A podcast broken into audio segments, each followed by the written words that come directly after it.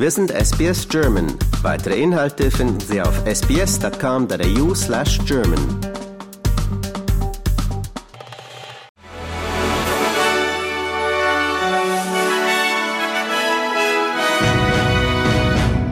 Sie hören den SBS German Newsflash an diesem Freitag, den 22. September. Mein Name ist Wolfgang Müller.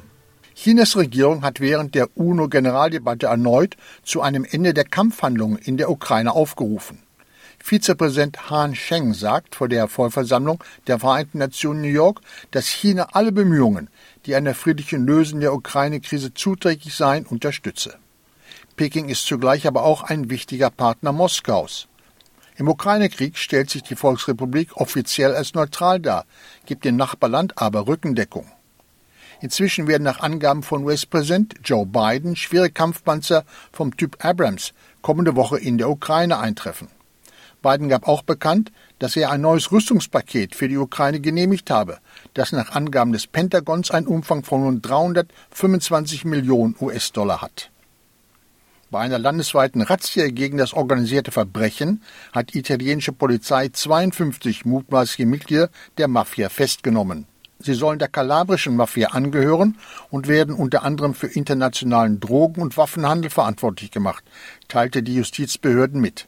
Den Festgenommen wurden auch Erpressungen, Überfälle, Hehlerei und Geldwäsche vorgeworfen. Im Rahmen der Razzia wurden 400 Carabinieri eingesetzt.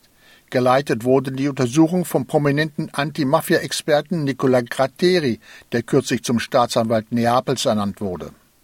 Die neue Chefin von Qantas hat sich nach einer Serie von Skandalen bei der umstrittenen Fluglinie bei den Kunden öffentlich entschuldigt. Vanessa Hudson verspricht, in dem Callcenter von Qantas mehr Personal zu beschäftigen, um Anrufer schneller zu bedienen.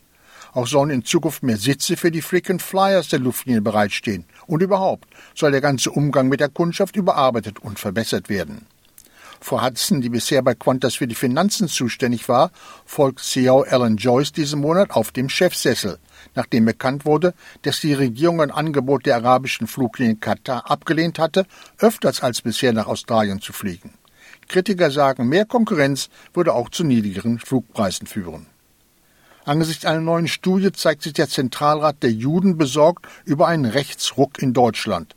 Zentralratspräsident Schuster sagt, völkische und rechtsextreme Positionen seien auf dem Vormarsch. Das betreffe auch antisemitische Einstellungen. Schuster bezieht sich auf eine Studie der SPD-nahen Friedrich-Ebert-Stiftung, wonach inzwischen sechs Prozent der Bürger in Deutschland eine Diktatur wünschen. Ein EU-Ausschuss berät heute über die Zukunft des Unkrautvernichtungsmittels Glyphosat. Die EU-Kommission hat vorgeschlagen, das umstrittene Herbizid für weitere zehn Jahre zuzulassen. Sie beruft sich dabei auf eine Einstufung der Lebensmittelbehörde, die den Einsatz von Glyphosat als ungefährlich bewertet hatte. Mehrere Wissenschaftler kritisieren das. So verwies beispielsweise der Wiener Ökologe Johann Zaller darauf, dass durch Glyphosat die Artenvielfalt zurückgeht und die Böden EU-weit mit dem Mittel verunreicht sind. Auf dem afrikanischen Kontinent sind erstmals seit einem Jahrzehnt wieder mehr Nashörner als im Jahr davor festgestellt worden. Wie die Weltnaturschutzunion bekannt gab, lebten Ende des vergangenen Jahres fast 23.300 Nashörner in Afrika und damit 5,2 Prozent mehr als noch 2021. Wildtierforscher und Experten für Nashörner in Afrika sprechen von einer guten Nachricht, dank der alle, die um den Erhalt der Tiere in Afrika fürchten, zum ersten Mal seit einem Jahrzehnt wieder aufatmen könnten.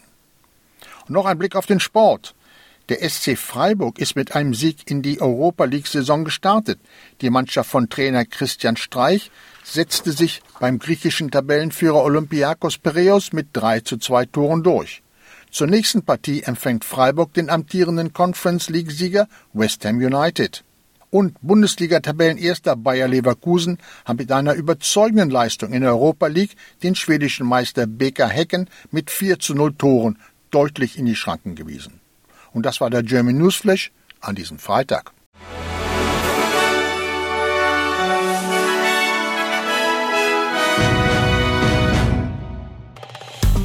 Liken, teilen und kommentieren Sie unsere Inhalte bei facebook.com/sbsgerman.